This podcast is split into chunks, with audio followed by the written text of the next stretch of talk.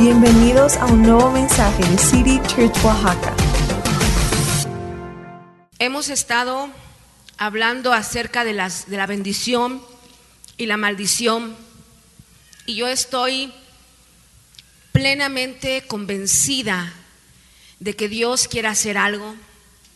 Como este tema lo hemos dado por mucho tiempo, pero Dios te tiene aquí con un propósito. Dios quiere romper maldiciones en tu vida y en la vida de tu familia.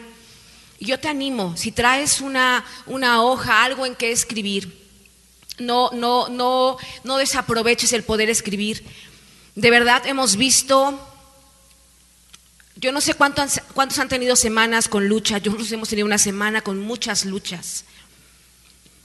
Y esto lo único que me da a entender es que el diablo está enojado por lo que Dios va a hacer en estas semanas. Y por eso vengo hoy con la convicción en mi espíritu. Yo estaba pensando hoy mientras veía la, un poquito de la, alabanza en, en mi casa. Y yo decía, esto lo voy a decir, tú estás aquí con un propósito. Y Dios va a liberarte de las formas de cautiverio con las que creciste. A lo mejor te has adecuado a esas formas de cautiverio porque así así lo conociste, así te inculcaron, eso es lo que vivieron tus padres, pero Dios quiere traer libertad a tu vida, Dios quiere traerte libertad, que puedas gozar de la bendición de Dios. Y quiero empezar porque hemos usado un versículo en Deuteronomio 30, 19 al 20, y todos los versículos que vamos a estar hablando hoy van a aparecer en la pantalla.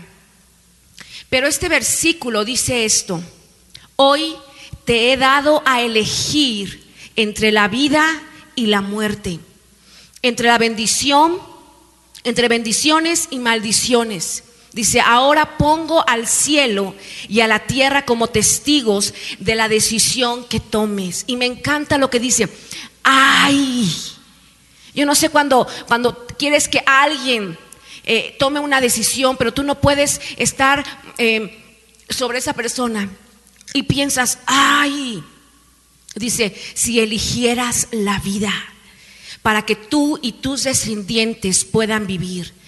Puedes elegir esa opción al amar y al, al, obedecer y al comprometerte firmemente con el Señor tu Dios.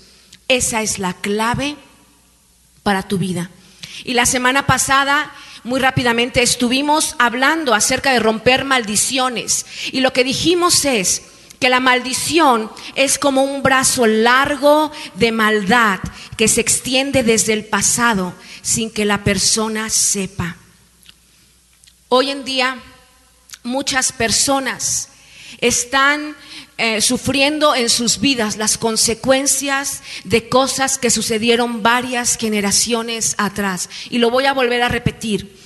Muchas personas sufren en sus vidas las consecuencias de cosas que sucedieron varias generaciones atrás. Y la razón es que pudimos haber heredado maldiciones de 30 antepasados. Y tú me puedes decir, ¿en qué onda? ¿Qué, qué me estás diciendo? La Biblia dice en Éxodo 25, yo castigo a sus hijos hasta la tercera y cuarta generación. Y hablábamos en la semana pasada, todo mundo tenemos dos padres, hayas vivido con tu papá o no, tú tienes un padre o tienes una madre, tenemos cuatro abuelos y así nos vamos haciendo la cuenta.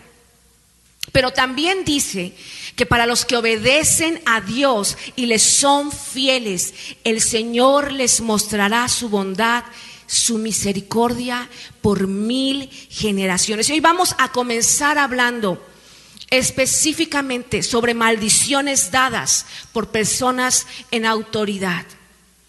La semana pasada hablamos de maldiciones que vienen por no obedecer la palabra de Dios, pero esta semana vamos a hablar de maldiciones dadas por personas que están en autoridad.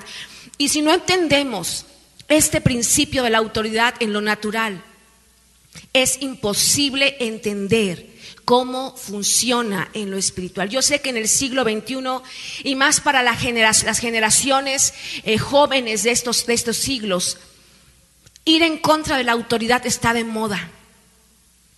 Pero y hay una tendencia mundial de ir en contra de lo que es autoridad. Y esto afecta en todos los sectores, ¿verdad? Desde el gobierno, desde escuelas, desde familias, en las iglesias. Y lo hemos idealizado como si fuera un logro para, para, nosotros como seres humanos, el oponernos a la autoridad. Pero es como la ley de la gravedad.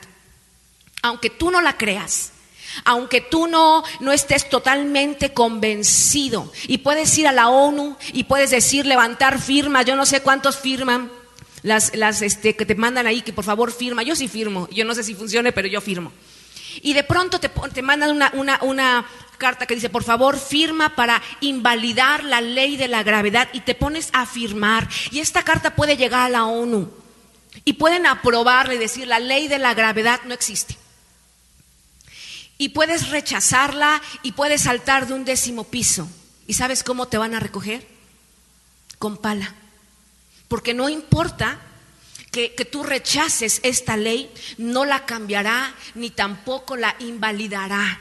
La persona que se, se salte caerá y morirá.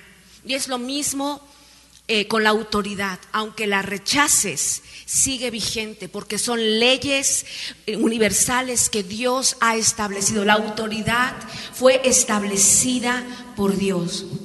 Y eso es justo lo que dice en Romanos 13, 1 y 2.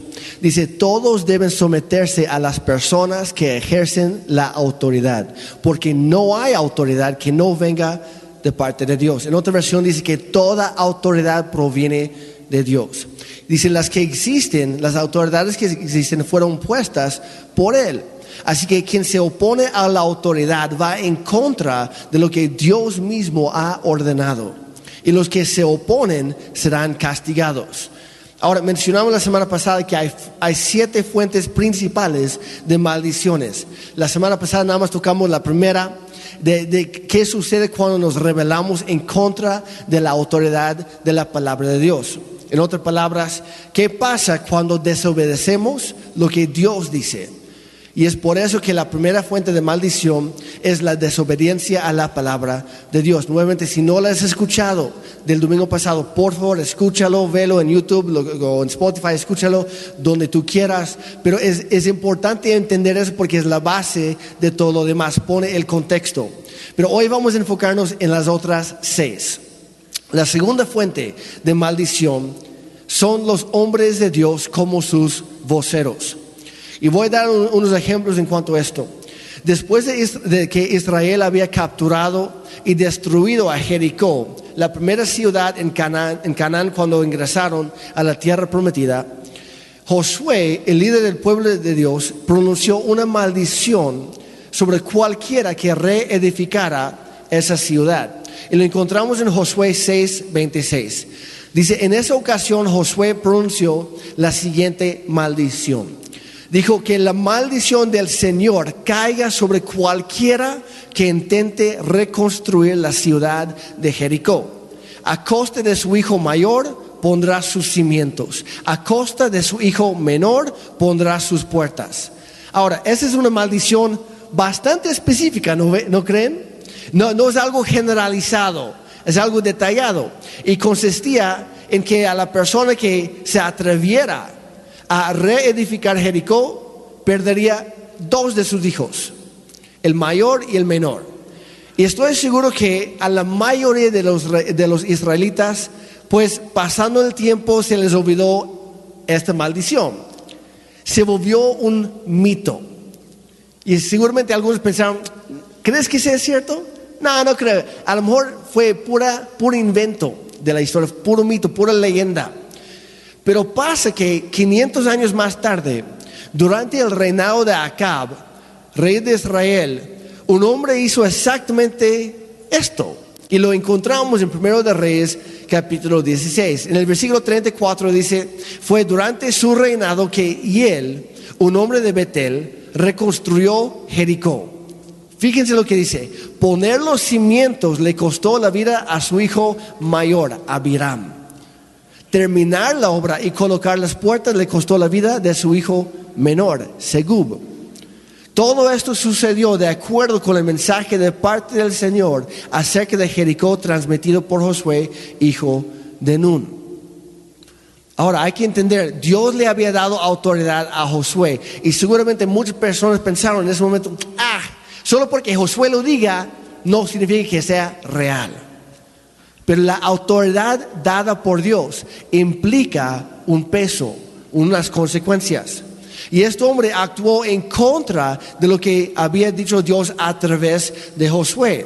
Perdió dos hijos ese día.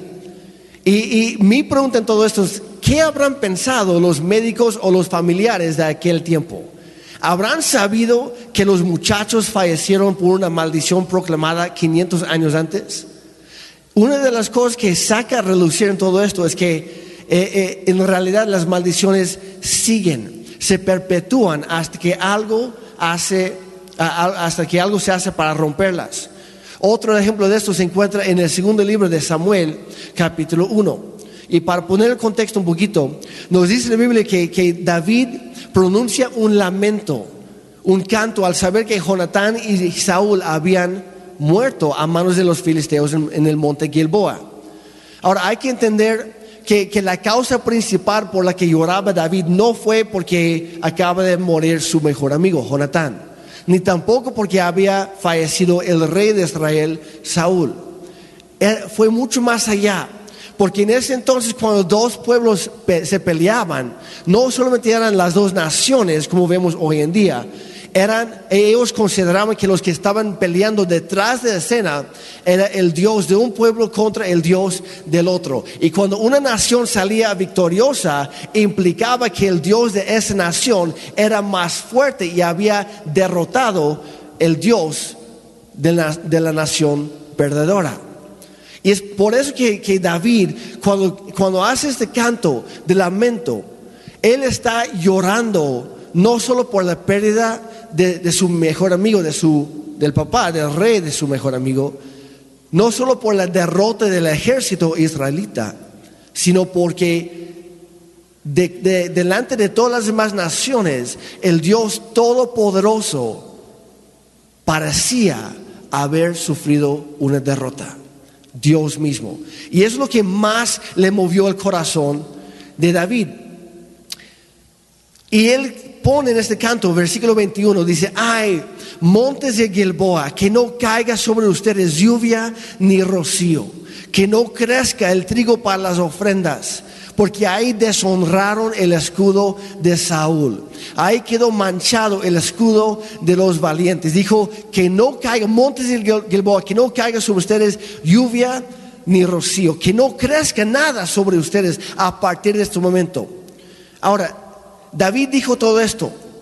Esas palabras fueron pronunciadas hace más de tres mil años. Y cuando se formó la nación moderna de Israel en 1948, y los judíos regresaron a su tierra, empezaron a sembrar árboles y a cultivar una vez más toda la tierra, todos los montes. Y es sorprendente, y como puedes verlo hoy en día en fotos, cómo han logrado hacer crecer todo tipo de planta y árbol en todo lugar en cada monte, excepto uno. Y si no me creen, ven la pantalla. Esa es una foto actual de, la, nación de Israel. Como pueden ver, es una tierra ahora, antes del desierto, ahora es fértil. Ahí se ve el agua, se ven los campos, pero aquí justo detrás de mí hay un monte que en la mitad del monte no produce nada. Y no es aquí en México porque alguien se metió ahí para tallar todos los árboles para talar todos los árboles. No. Esto es porque hay una maldición que sigue vigente. Y han entrado cada cosa y nada funciona. ¿Por qué? Porque hay una maldición pronunciada por una autoridad y no ha sido rota hasta el día de hoy. Ahora en nuestros tiempos, en, nuestro, en nuestra tierra, sucede que hay pastores en iglesias locales hoy en día que sí tienen autoridad dada por Dios, pero en lugar de usar esa autoridad para, para salvar, para sanar, para proteger, para bendecir, la ocupan para hacer todo lo contrario. Y hemos escuchado muchos reportes. A- han venido, incluso con, mi suegro, nosotros lo, hemos eh, presenciado también. Personas que de repente llegan de otras iglesias locales y dicen, es que salí de mi iglesia hace unos meses, pero cuando yo salí, mi pastor anterior nos dijo, si tú te vas y si tú te vas a, aquí en la iglesia o a aquella, te vas a morir de cáncer. Y va a caer una maldición sobre tu vida, porque si tú sales de mi rebaño, así dicen algunos pastores.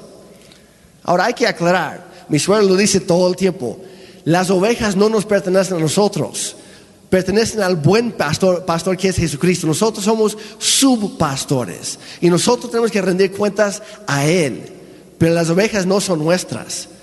Mi suegro siempre dice que a nosotros como pastores nunca nos han crucificado para salvar a nadie. Y aun si lo hicieran, no serviría de nada. El único buen pastor que Dios hubiera por nosotros es Jesucristo.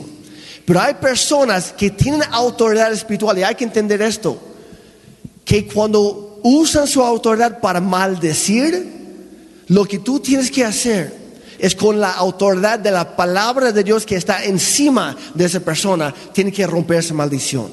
Y lo digo porque han venido varias personas y llegan y dicen es que yo salí hace seis meses de esa iglesia y hace tres me, me diagnosticaron cáncer. Y hemos ido con los médicos y nada funciona.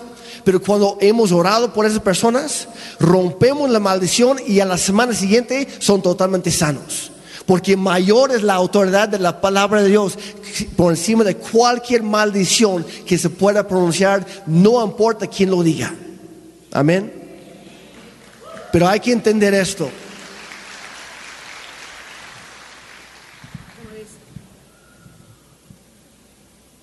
Creo que así ya funciona.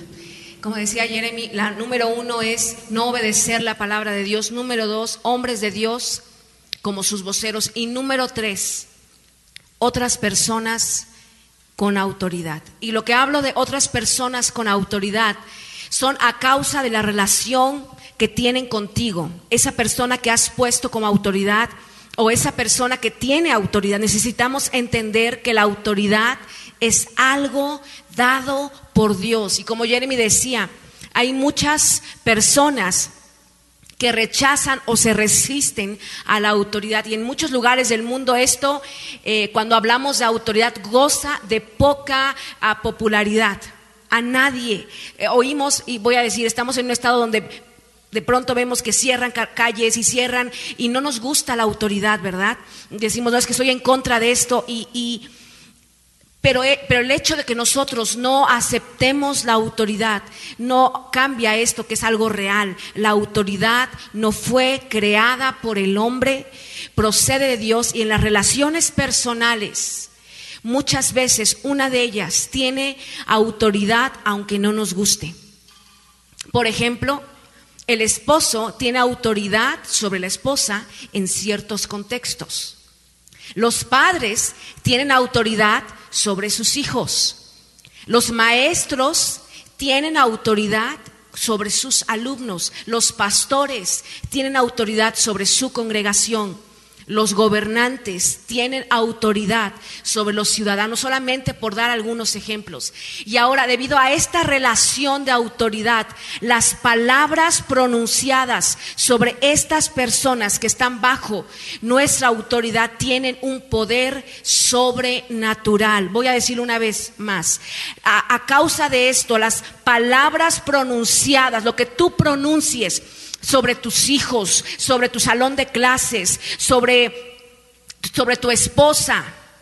Tienen una autoridad y tienen un poder sobrenatural especial, ya sea bendiciones o maldiciones. Y si miramos la palabra de Dios, nos vamos a dar cuenta de que después de la bendición de Dios, la bendición más importante que todos pudiéramos tener en esta vida es la bendición de tu Padre.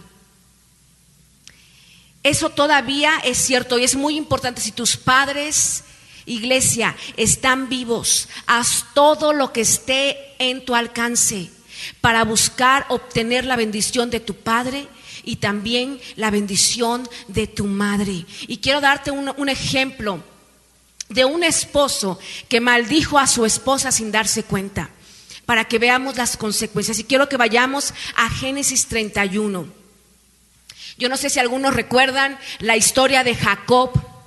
Había estado con el tío Labán sirviéndole y se había casado con dos de sus hijas. Había sido un padre de una familia muy grande. Y luego el Señor lo guía a dejar a Labán en Mesopotamia, y regresar a la tierra de Canaán. Y él en, en, esta historia, él temía que si le decía a Labán que se iba, Labán se enojaría y le quitaría a sus hijas. De modo que él se marcha cuando Labán está ocupado en otro sitio. Pero llegando Labán a su casa, se da cuenta de que Jacob ya no está ahí, ya no están sus hijas, ya no están sus nietos. Y entonces con familia empiezan a perseguirlos. ¿Y qué crees? Los alcanzan en el monte Galat. Y hubo ahí una confrontación familiar y Labán le dijo, ¿por qué te marchaste a escondidas, Jacob? sin dejar que me despidiera de mis hijas. Y Jacob le contesta, ¿sabes qué? Labán tenía miedo, tenía miedo de, de, irme porque, porque pensé que tú no me ibas a dejar que me llevara a mis esposas. Y, y Labán le dice, yo entiendo esto, pero dice algo, pero ¿por qué me robaste mis ídolos? La palabra en hebreo para ídolos eran llamados terrafines, que esos terrafines eran conocidos como esos pequeños ídolos que tenían en su casa para proteger contra el mal. Yo sé que aquí no hay nadie que tenga esas cosas, pero que se, que se acostumbraba a tener que la, que las, la sábila con los moñitos, ¿verdad? O, o no sé, pero eh, eran unos pequeños ídolos que tenía Labán para proteger, terrafines para proteger contra el mal. Y yo sé que sigue siendo muy común hoy en día. Ahora, Jacob no sabía lo que había pasado con los terrafines, pero su esposa favorita, Raquel, había robado esos ídolos. Ahora, número uno, es una maldad muy grande robarle a tu padre. Y número dos, había participado Raquel en ocultismo y eso siempre es peligroso, como escuchamos la semana pasada. Y pasa lo siguiente, quiero que vayas conmigo a Génesis 31, 30 y 32, porque todo lo que nosotros estamos hablando está sustentado con la palabra de Dios. Y dice esto, ahora bien, entiendo que hayas querido irte porque añoras la casa de tu padre, pero ¿por qué me robaste mis dioses? Y Jacob le respondió, la verdad es que me entró mucho miedo porque pensé que podrías quitarme a tus hijas por la fuerza.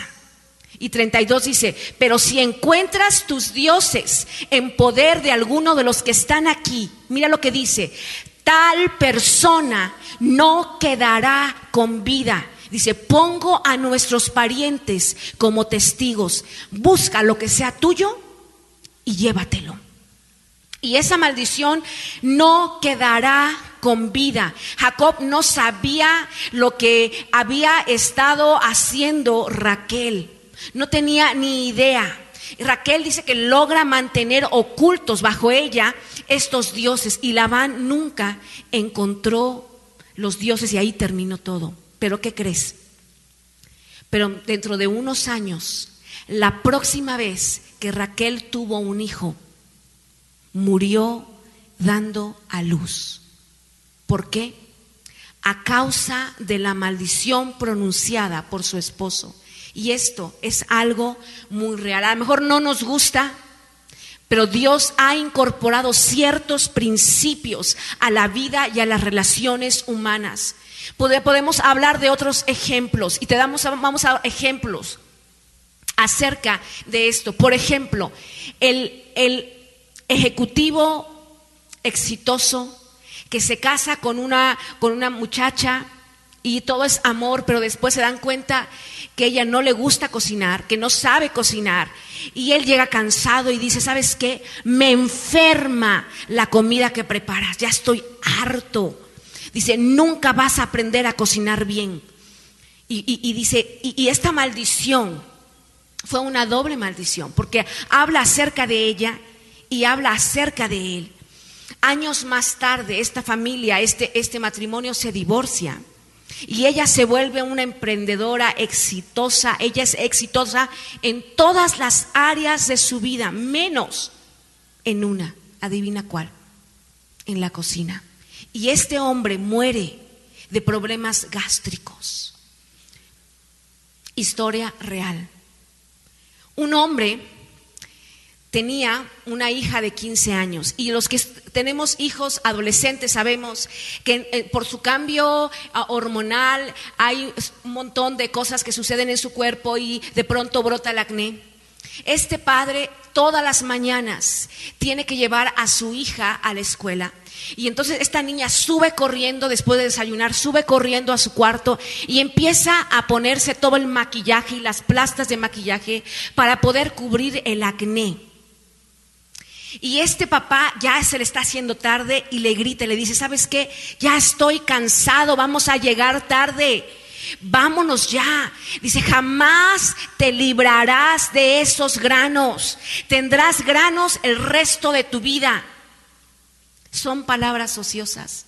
Y la Biblia dice que toda palabra ociosa nos juzgará Dios. ¿Sabes cuáles son las palabras ociosas? Cuando el cerebro se detiene y la boca sigue hablando. Y todos hemos tenido palabras ociosas, ¿verdad? Y a veces en esos momentos tenemos palabras ociosas. Y de pronto, 15 años después, esta mujer, esta adolescente, es una niña casada con hijos propios y todavía tiene problemas con el acné. Y estoy hablando de cosas tan sencillas. ¿Por qué? Porque hubo una maldición. Yo hablaba hace una semana, una semana de una mujer, una mujer exitosa, exitosa, una mujer muy ah, de muy buena posición económica, una mujer hermosa.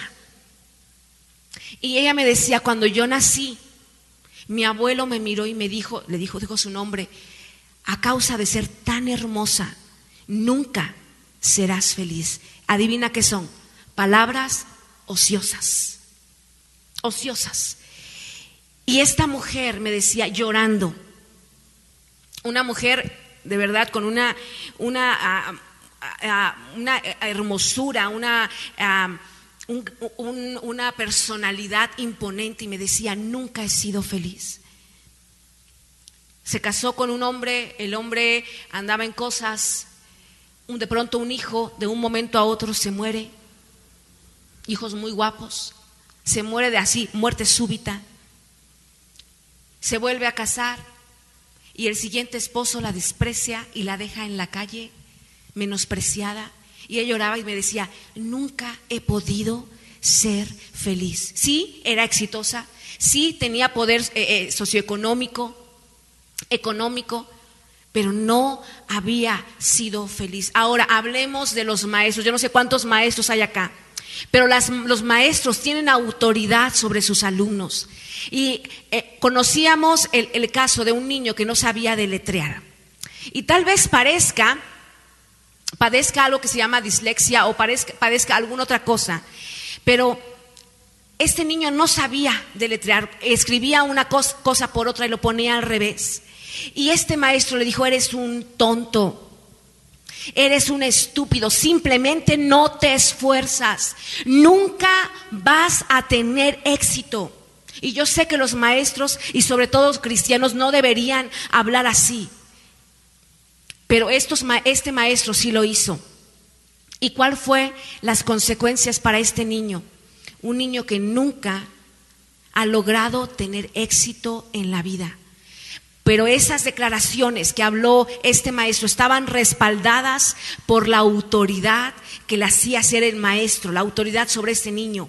Y eso las hace poderosas. Y generalmente cuando hablamos estas cosas hay un elemento demoníaco. Quiero que vayas conmigo a Santiago 3, 14 y 15 y aparecerá en la pantalla y dice esto. Pero si ustedes lo hacen todo por envidia o por celos, vivirán tristes y amargados y no tendrán nada de qué sentirse orgullosos y faltarán a la verdad, porque esa sabiduría no viene de Dios, sino que es de este mundo y del demonio. Y hay una versión en inglés que se llama La Pasión y me gusta mucho y dice esto, pero si existen celos amargos o rivalidades en su corazón, no lo nieguen ni traten de compensar por ello al jactarse y al ser falsos. Eso no tiene nada que ver con la sabiduría celestial de Dios, sino que puede ser mejor descrito como la sabiduría de que es de este mundo, la cual es tanto egoísta como diabólica. En otras palabras, si tenemos malas actitudes y reaccionamos indebidamente y lo expresamos verbalmente, lo que sale de tu boca tendrá un elemento demoníaco. Lo voy a decir otra vez más, una vez más. En otras palabras, si tenemos malas actitudes, mamá, si estás enojada o estás enojado, maestro, si estás enojado y reaccionas indebidamente, lo que tú vas a expresar verbalmente, lo que va a salir de tu boca, tendrá un elemento demoníaco. Muchas veces oramos y decimos, Señor, cambia a mi hijo cámbialo por favor. Y nos encargamos de, espantar las moscas, pero se nos olvida sacar la basura, ¿verdad? Es muy fácil espantar las moscas, decir yo aquí espanto, pero lo que tenemos que es indagar y, ir a sacar la basura de nuestras casas. Y es como esta tetera. Yo no sé cuántos, ahorita está todo mucho, muy de moda lo vintage, o sea, lo viejito, pues. ¿Verdad? Porque para los, para los jóvenes, los que eh, la moda de los 2000, para ellos es vintage, para nosotros era nuestra moda, yo no sé cuántos, para mí fue mi moda. Esto hoy está muy de moda, pero realmente se utilizaba, ¿verdad? Esta es una tetera. Y lo que hace la tetera es que emite un silbido. Cuando el agua ya está hirviendo, empieza un silbido. Y digamos que la tetera está en la estufa y el agua empieza a calentarse y a calentarse. Cada vez empieza a salir vapor. Empieza a salir, pero cuando empieza a salir vapor, ¿qué otra cosa sale? Un silbido. Y así es cuando sale el vapor, emite el silbido. Y hay una, una, sola cosa, una sola cosa que podemos hacer para impedir que salga, que se oiga el silbido es quitar la tetera del fuego antes que empiece a hervir el agua. Yo, sé que me preguntas, ¿qué tiene que ver la tetera?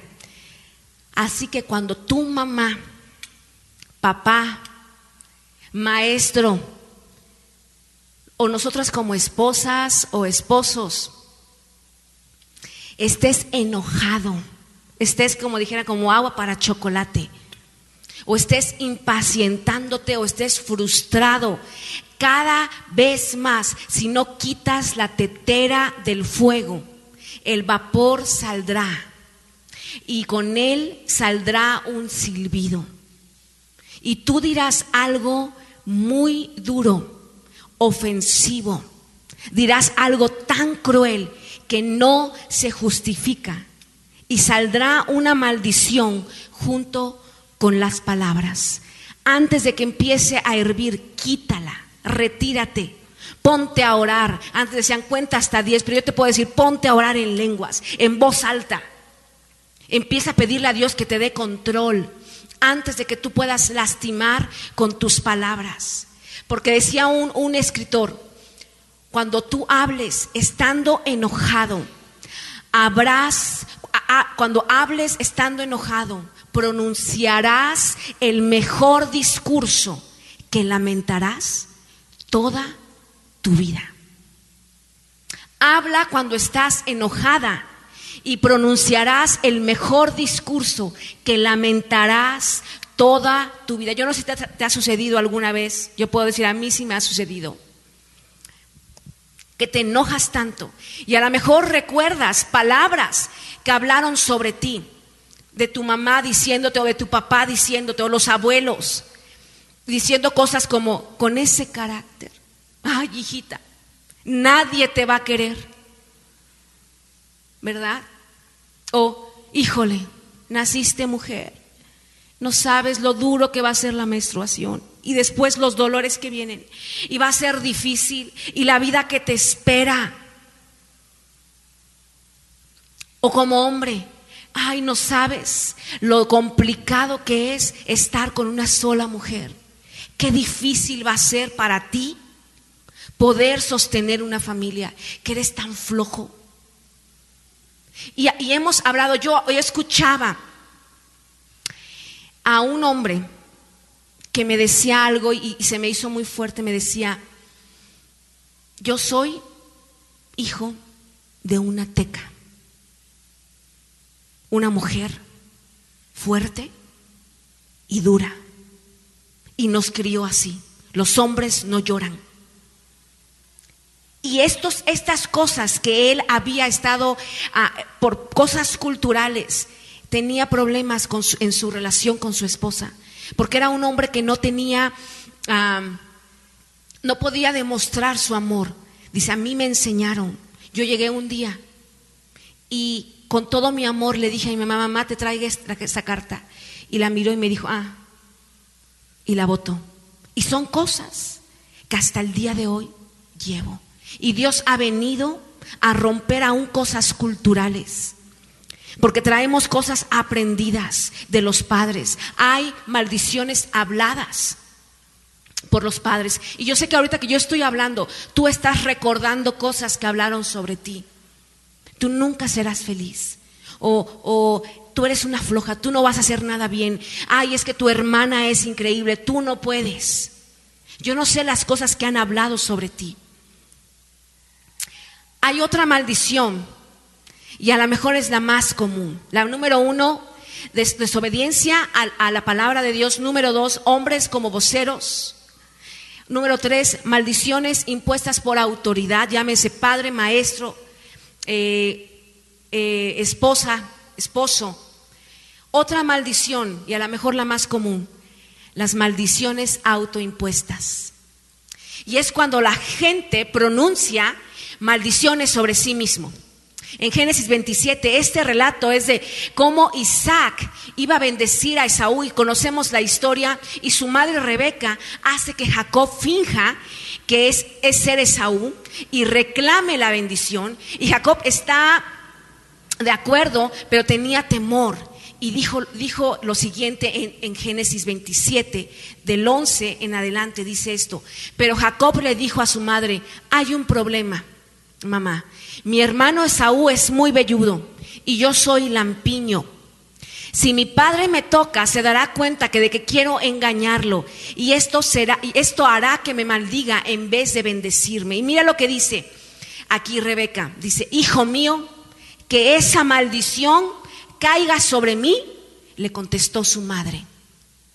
Y fue una maldición autoimpuesta. Y vamos a ver el final de este, de este, de este versículo, este capítulo, en el versículo 46. Y dice esto. Y luego Rebeca le dijo a Isaac, estoy harta de estas mujeres hititas de aquí. Ella estaba harta. Preferiría morir antes que ver a Jacob casado con una de ellas. Dice, estoy cansada de vivir. Le estaba diciendo, ¿de qué, ¿de qué vale seguir viviendo? Yo no sé si has escuchado a alguien que dice esto. Esta manera de expresarse es típica de una persona que está bajo una maldición. Y te voy a decir algo, nunca te permitas hacer afirmaciones negativas acerca de ti mismo. No, no digan nunca podré hacer tal cosa, nunca tendré éxito, no valgo nada, soy un fracaso, ya no aguanto más o me quiero morir, más vale estar muerto. Saben que lo que están haciendo es abrir, están invitando a que un espíritu de muerte venga sobre ti. No permitas, no te permitas hablar o pensar algo acerca de ti mismo que el Padre Celestial no piensa acerca de ti. Te voy a decir una vez más, no te permitas hablar o pensar algo acerca de ti misma o de ti mismo que el Padre no piensa acerca de ti.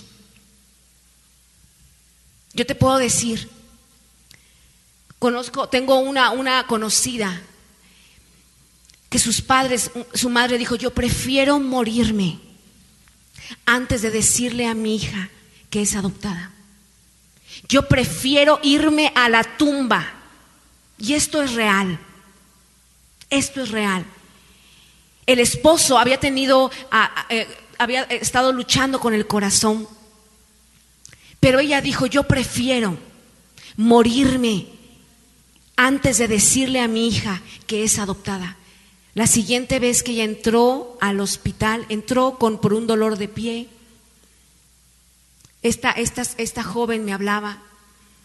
Pasó Navidad en el hospital y el día, eh, eh, días después de Navidad, la mamá de esta joven murió y ella me hablaba diciendo, Ana, le están dando eh, reanimación. Ella estaba ahí viendo y murió. No le tocaba a la señora. El que había estado mal era el Señor. Pero ella dijo, yo prefiero morirme antes de decirle a mi hija toda la verdad. Así que hay que tener mucho cuidado en cuanto a todo esto. Y cuando quiere venir el pensamiento de hablar muerte o desánimo sobre tu vida, declara en voz alta lo que dice la palabra de Dios. Y hay un versículo específico en Salmo 118 17, que dice, no moriré, sino que viviré y contaré las obras del Señor. Y la verdad no tienen idea cuántas veces yo he escuchado a mi esposa, que qué bien está predicando hoy, por cierto, ¿eh? que yo he escuchado a Ana decir este, este versículo en voz alta cada vez que se enferma, cada vez que está luchando con pensamientos de muerte, con sueños que, que a fin de cuentas le despierte, que son pesadillas cuando llegue el ataque del enemigo y ella se para y dice, no, no moriré, sino que viviré y contaré las obras del Señor y el Señor la ha sanado.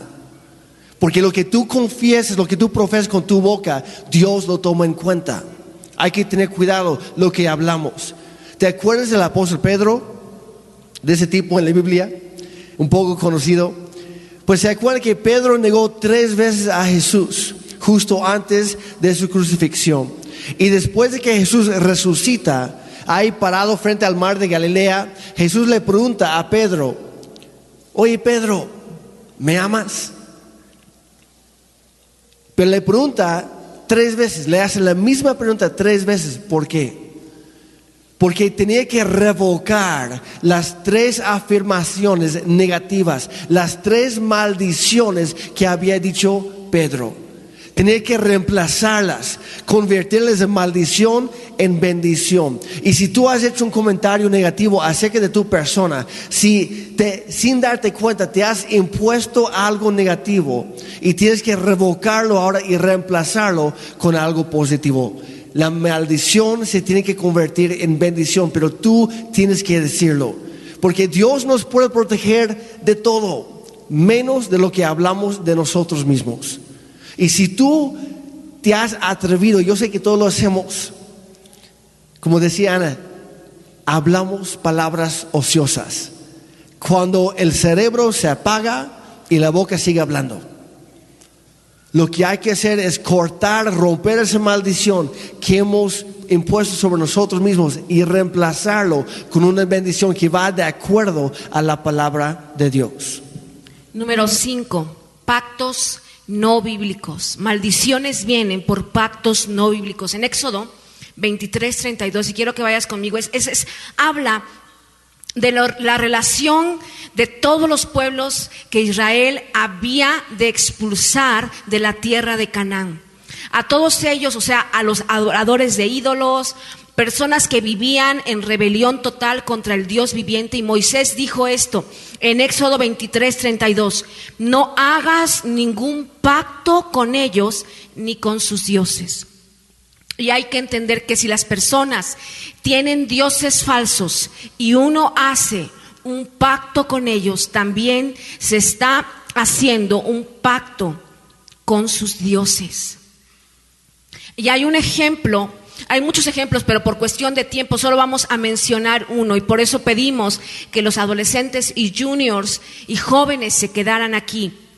Y es el más común, unirse en yugo desigual, el tener una relación íntima con uno que no es cristiano. Muchas veces me, me han preguntado, me hablan, quieren un consejo y me dicen, es que estoy saliendo con un chico, no, no es cristiano, pero, pero ama a Dios.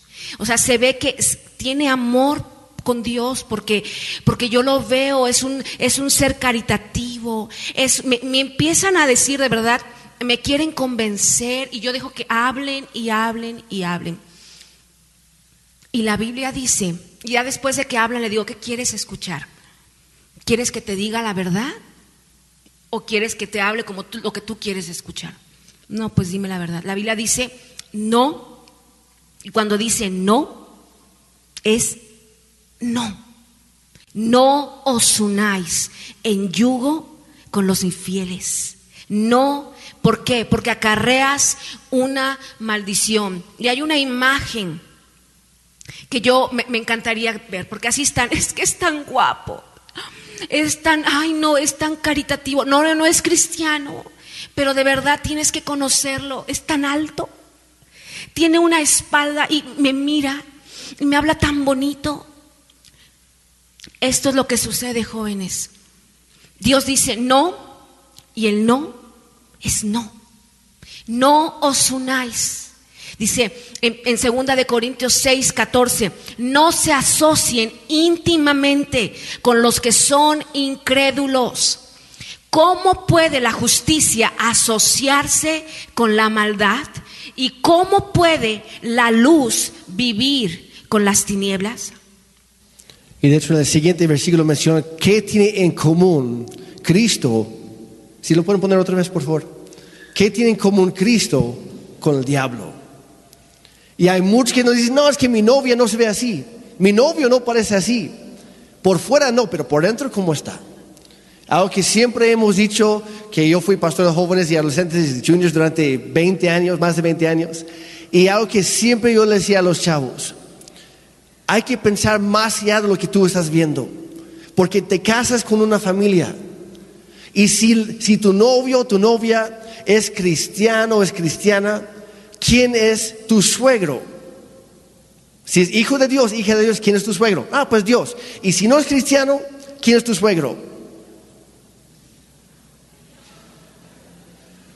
Lo voy a decir otra vez. Si no es cristiano, espiritualmente hablando, ¿quién, es, quién sería tu suegro? Convicción, muchachos, convicción, no los veo muy decididos. Que no me venga, es que no, es bien bonito, no tiene nada que ver con eso. No, pero aquí, ah, es la, la persona que está detrás de. Y no importa su lindo corazón o su cara bien guapa. El diablo, mucho, eh, hay que entender este principio. Cuando Dios te quiere bendecir, muchas veces pone a alguien más en tu vida. Y cuando el, cuando el diablo te quiere destruir, robar, matar y maldecir, ¿qué hace? Mete a alguien en tu persona, mete a una persona en tu vida. Es la misma estrategia. Muchachos, jóvenes, hay que ser coherentes, hay que ser pensantes. ¿Qué persona está detrás de esa persona? Otro ejemplo de esto, eh, eh, en nuestros tiempos, es la masonería.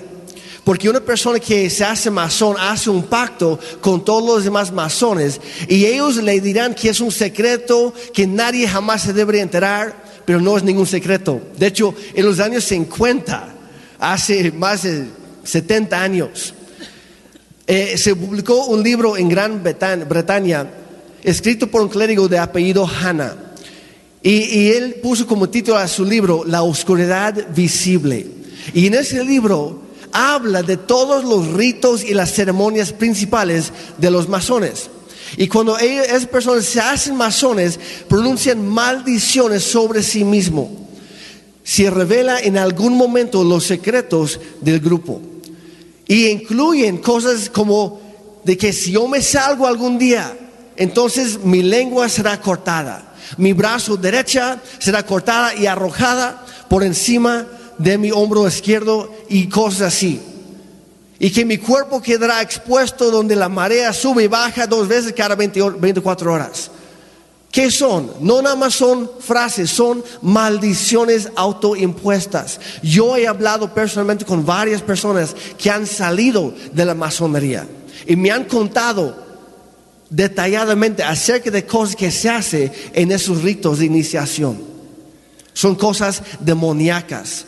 La masonería es una religión idólatra. Y cuando se hace un pacto con ellos, se hace un pacto con los dioses paganos que están detrás de. Y está totalmente prohibido en la Biblia.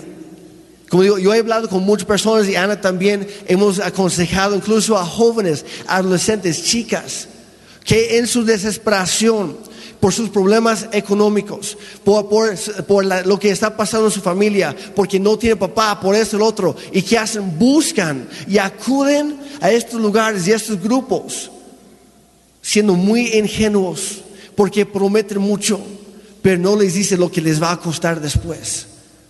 Hay que tener mucho cuidado con todo esto. Número seis, son las maldiciones hechas por los brujos o los hechiceros, espiritistas, etc. Ahora, en cierta manera, eso es lo que se acostumbraba a hacer en tiempos de guerra, lo que ya mencioné hace rato en el punto número dos, cuando el Dios de una nación luchaba contra el Dios de otro. Pero vemos otro ejemplo de esto en la historia de David y Goliat.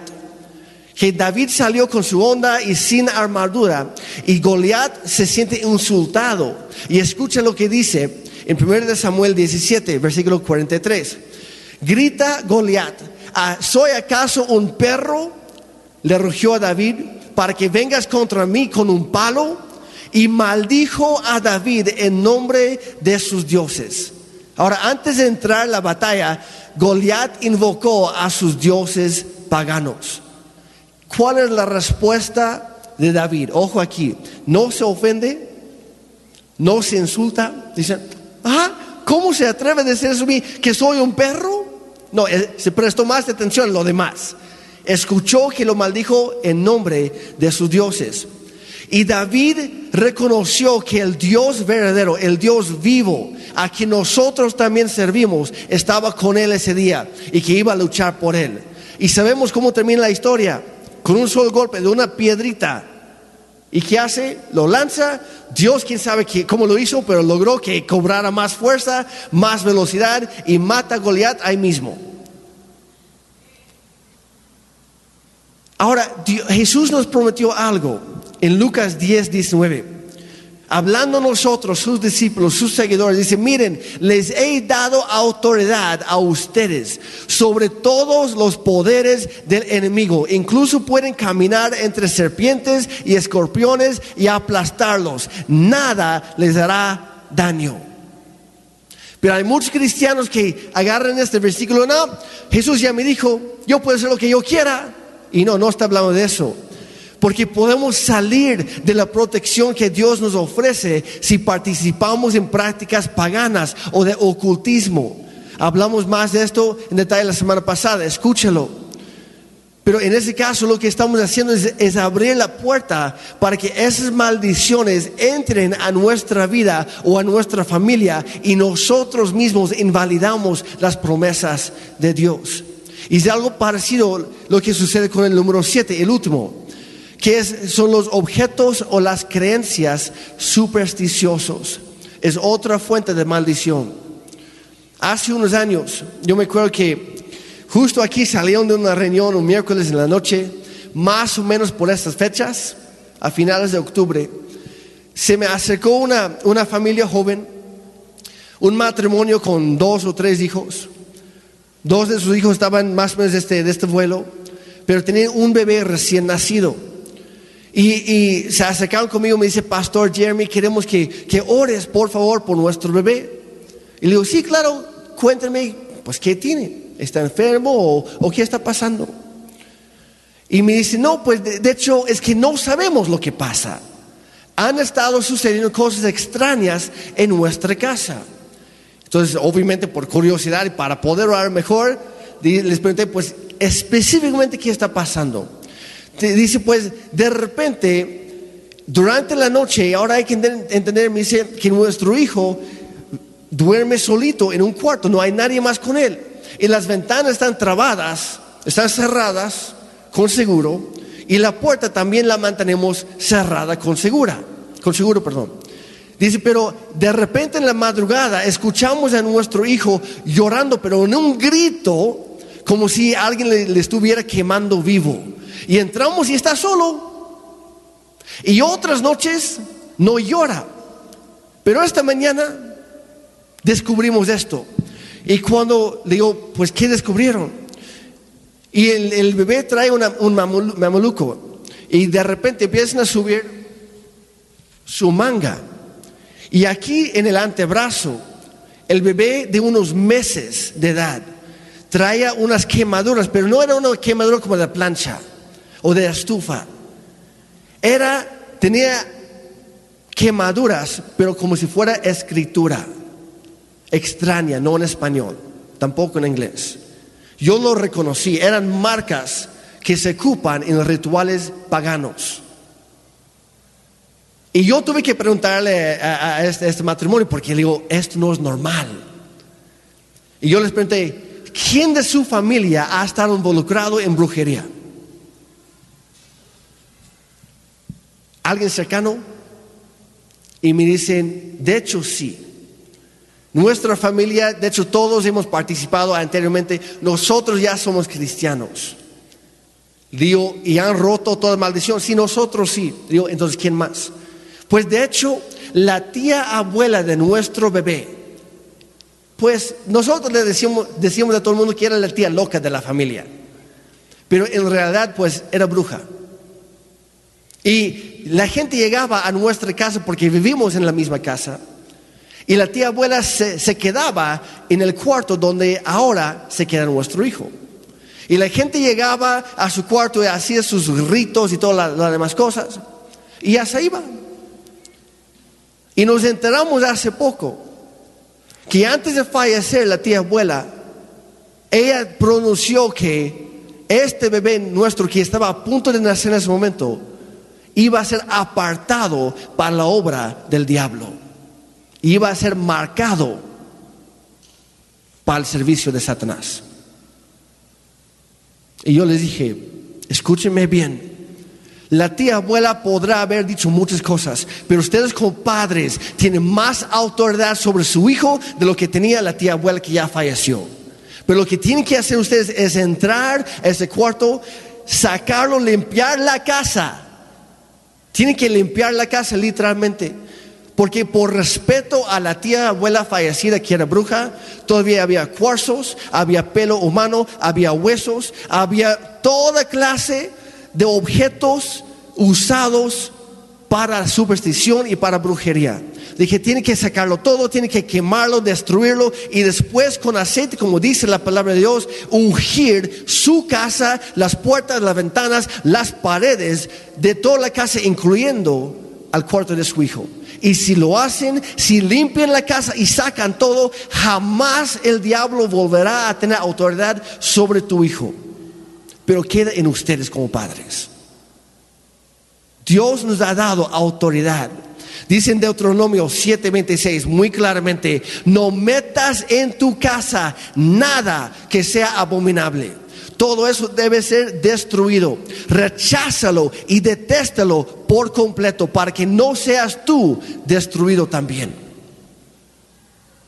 Y hay muchas personas hoy en día que por la cultura por la superstición, por el típico, pues yo creo en Dios, pero por si acaso también meto esto, esto, esto.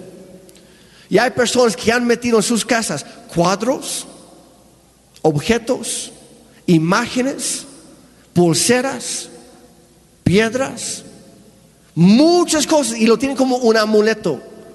Yo he entrado a esas casas, yo lo veo y yo me quedo, hmm, ¿no quieren cristianos? No, es que el tío nos regaló esto cuando nos casamos. Pues no me importa si hay sido el regalo de bodas. Si quieren la bendición de Dios, tienen que sacar la maldición primero.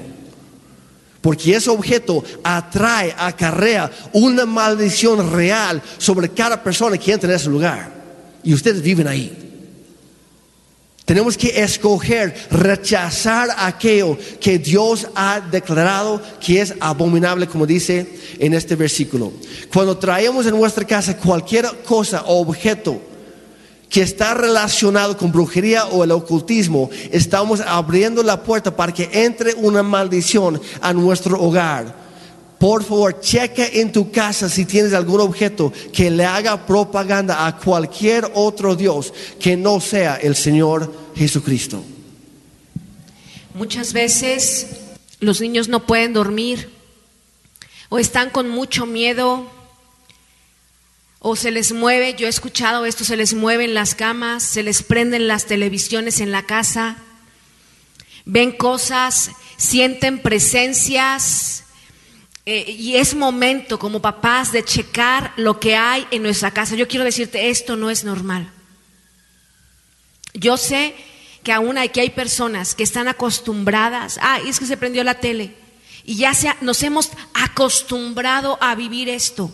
Esto no es normal. Tal vez, como decía Jeremy, tenemos que checar lo que hay en nuestra casa.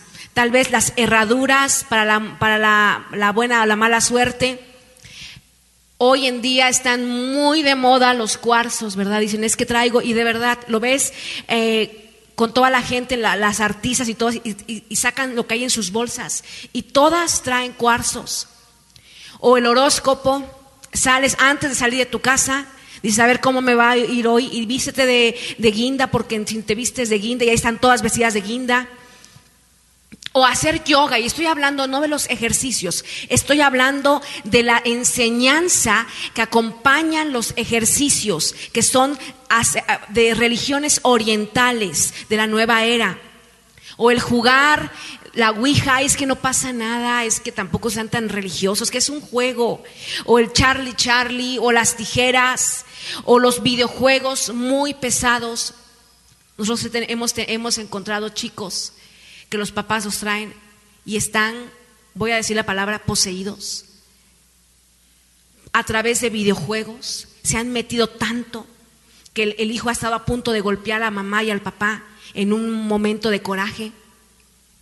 Eh, se ha romantizado mucho la hechicería. Hoy entras a TikTok, ¿verdad? Y ves los de Angel's Number, no sé si sea este, de manifestar y amarres y cuarzos. Yo no sé, y lo vemos, todos los chavos dicen, ay, es que es, es, es, hasta te dicen, es que tienes que hacerle así, agarrar una hoja y parece como si fuera la tía cositas, ¿no? Como que salía en, nuestro tiempo. De que agarra la hojita y va a ser el sombrerito, así te ponen. Lo, lo han romantizado de tal forma que dicen es que vamos, te voy a enseñar a hacer un amarre. Y ahí están todas las chamacas haciendo los amarres. Y las únicas amarradas después con el, por el diablo son ustedes. Tienen, tienen que reconocer. No, no amarraron a nadie, pero sí el diablo las amarró a ustedes. O a música pesada, heavy metal películas de terrores que dicen, es que a mí no me importa, yo voy a ver a todas las de Anabel. Y ahí están y luego anda con un miedo. Oraciones a los ángeles. Y que han dicho, no, es que yo voy a orar a este ángel. No, no, no. Se ora al Señor. Los ángeles son servidores de Dios. Servidores para los que somos, para los que hemos conocido a Cristo. O creencias paganas. Si tú te pones esto, es que te va a ir muy bien es que si tú te pones, y yo no, yo, yo no tengo nada en contra de los aceites esenciales, voy a decirlo, pero muchas veces adjudicamos un poder a esas cosas. Es que si tú te pones un aceitito vas a ser feliz y todas aceitadas y no logran la felicidad. ¿Verdad? Hemos puesto, cuando la palabra de Dios dice que, que pongamos nuestra vida en lo que Él dice, y, nos hemos olvidado y, ponemos nuestra fe en otras cosas que no son Dios. Para que tengas paz, ¿verdad? Ponte esto para que seas alegre. Ponte la pulserita roja para que las malas vibras se vayan, para que seas feliz. O vete a ser limpias, etcétera. Y ah, conmigo venía una persona que decía, es que yo siento que a mí, conmigo viene mi tía que murió hace no sé cuánto tiempo, pero yo siento una presencia tan bonita Y había hablado con otra cristiana, la otra cristiana decía, bueno, yo dije, no, esto no es de Dios. Los muertos no regresan. Lo que tú estás sintiendo, sí es una presencia, pero no es tu tía. La Biblia dice que los muertos no vienen. Lo que tú sientes es la presencia de algún espíritu demoníaco. Pero estas cosas como las limpias no nos alejarán de la mala suerte, nos le abrirán la puerta de tu casa y de, de nuestras casas, y de tu familia a Satanás. Y lo que decimos es, ¿por qué mi hijo no puede dormir? ¿Por qué mi hijo anda tan mal? Porque tenemos, como decía, antes que espantar las moscas, tenemos como papás que sacar la basura. En Deuteronomio 18, 9 al 11 dice esto. Cuando entres en la tierra que el Señor tu Dios te da, ten mucho cuidado de no imitar las costumbres detestables de las naciones que viven allí. Cuida mucho por ejemplo, jamás sacrifiques a tus hijos o a tu hija como una ofrenda quemada. Tampoco permitas que el pueblo practique la adivinación, ni la hechicería, ni que haga interpretación de agüeros, ni que se mezcle en brujerías, ni que haga conjuros. Tampoco permitas que alguien se preste, a actuar como medium o vidente, ni que invoque el espíritu de los muertos. Y en todo esto nuestro afán hoy es, mostrarles, usando la palabra de Dios, que esto no es un juego. Como, Ana decía, eh, ahorita hay muchas cosas de moda, otras cosas por nuestra cultura aquí en México, y, las dejamos pasar pensando, no, pues no es para tanto. Y no, no nos damos cuenta, como acabamos de leer aquí, nos estamos haciendo partícipes de la obra del mismo diablo. Y es por eso que, que, que toda la serie eh, eh, estamos usando el, versículo como base lo que Ana leyó al principio. Y es muy claro, tú escoge hoy. Escoge qué es lo que quieres, la vida o la muerte, la bendición o la maldición. La decisión es tuya, pero la decisión se toma con hechos, no nada más con palabras. Tienes que llevarlo a la acción. Así que en resumen, lo que vimos hoy, las siete fuentes de maldiciones son la desobediencia a la palabra de Dios, hombres de Dios como sus voceros, otras personas con autoridad, las maldiciones autoimpuestas, los pactos no bíblicos, las maldiciones hechas por los brujos o hechiceros y también los objetos o creencias supersticiosos. Y vamos a pedirles que hagan una tarea. Y aquí es cuando empieza. En dos semanas vamos a hacer esto. La semana próxima vamos a, a cambiar un poquito porque es el aniversario, pero la siguiente semana es cuando vamos a empezar a romper maldiciones. Pero tienes esas dos semanas para hacer una tarea y quiero que, y esto es individual, si tú estás casado, bueno, entonces pon de un lado el nombre de tu esposo y de otro lado tu nombre. Todas aquellas cosas, todos aquellos, ah, todas, a que recuerdes aquellas cosas que, maldiciones que pudiste heredar de 30 antepasados.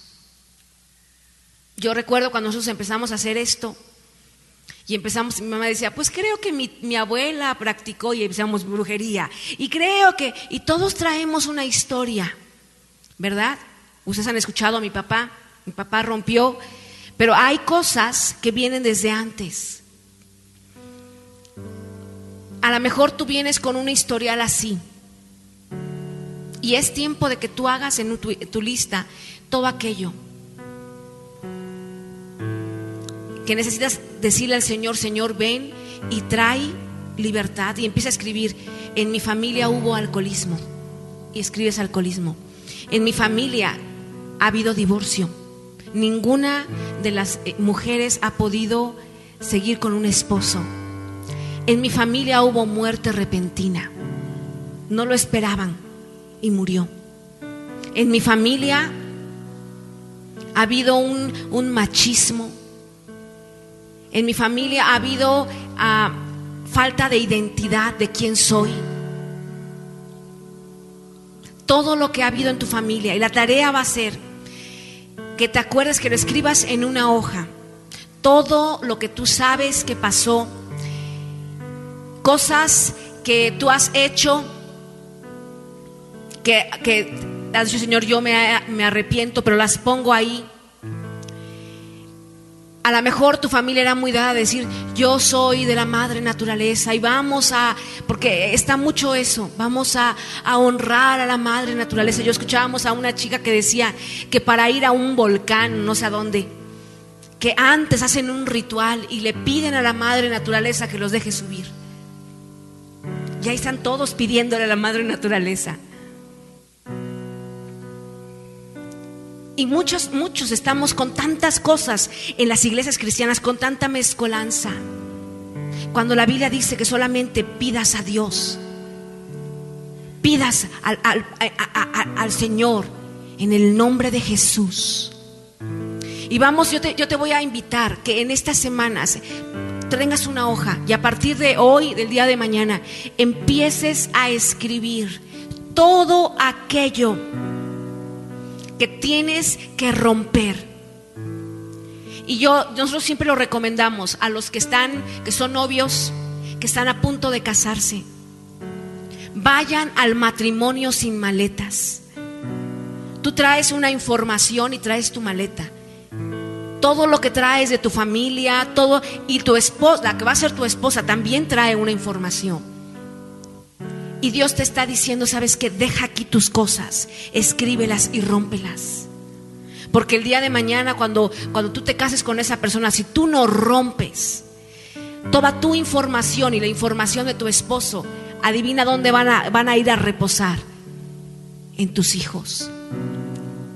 Entonces yo te invito que tú escribas estas dos semanas, esa va a ser la tarea. Que tú puedas escribir estas dos semanas y, la, y, en 15 días vamos aquí a romper maldiciones. Yo te quiero decir que Dios, Dios quiere traer libertad. Me encantaría que te pongas de pie. Y que a partir de hoy empieces a escribir todo aquello que ha sucedido en tu familia. Todo aquello que ha estado enfermedades hereditarias cosas que han estado ahí de generación en generación, cosas que te has acostumbrado. Yo te puedo decir, el enojo, la ira, no es, son los Hernández, son los Gómez, son los Ruiz. Eso se llama un espíritu de ira. Eso también Dios quiere romperlo. Dios quiere traer libertad. Y, en 15 días vamos a estar orando esto, vamos a ir paso a paso con, las, con base bíblica, vamos a repartir una hoja. Y vamos a ir y va a llegar un momento en que tú y Dios van a empezar a romper maldiciones generacionales. Y dice, Señor, hasta aquí llegó mis hijos, los hijos de mis hijos. No estarán luchando con estas cosas que yo he luchado. Y vamos, yo les animo que hagamos esto. Agarra una hoja y empieza a escribir. Esa hoja nadie la va a ver. Esa hoja la vas a ver tú. Así que escribe todo lo que tengas, tengas que escribir. No te guardes nada.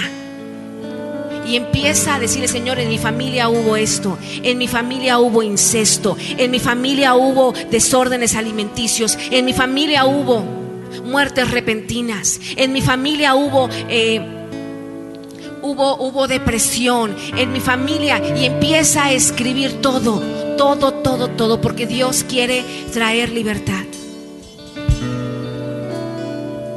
Padre, yo te doy gracias por tu presencia.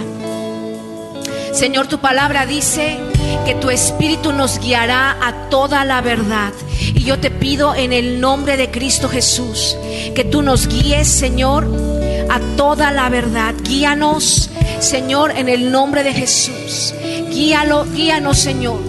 Dice tu palabra dice, Señor, que conoceremos la verdad y la verdad nos hará libres. Yo te doy gracias por tu presencia. Padre Espíritu Santo, yo te pido en el nombre de Cristo Jesús que en estas semanas tú redargullas en la vida de cada hombre, de cada mujer en este lugar cosas que han estado ahí de generación en generación, cosas culturales que las hemos aceptado como propias. Padre, yo te pido que traigas una revelación a su espíritu como nunca antes. Trae una revelación porque tú quieres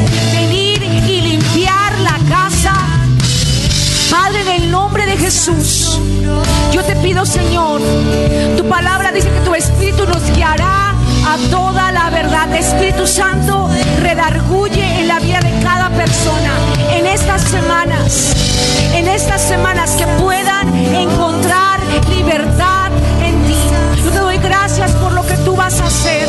Yo te doy gracias, Señor, porque tú vas a revelar. Como decía, si tenemos que ir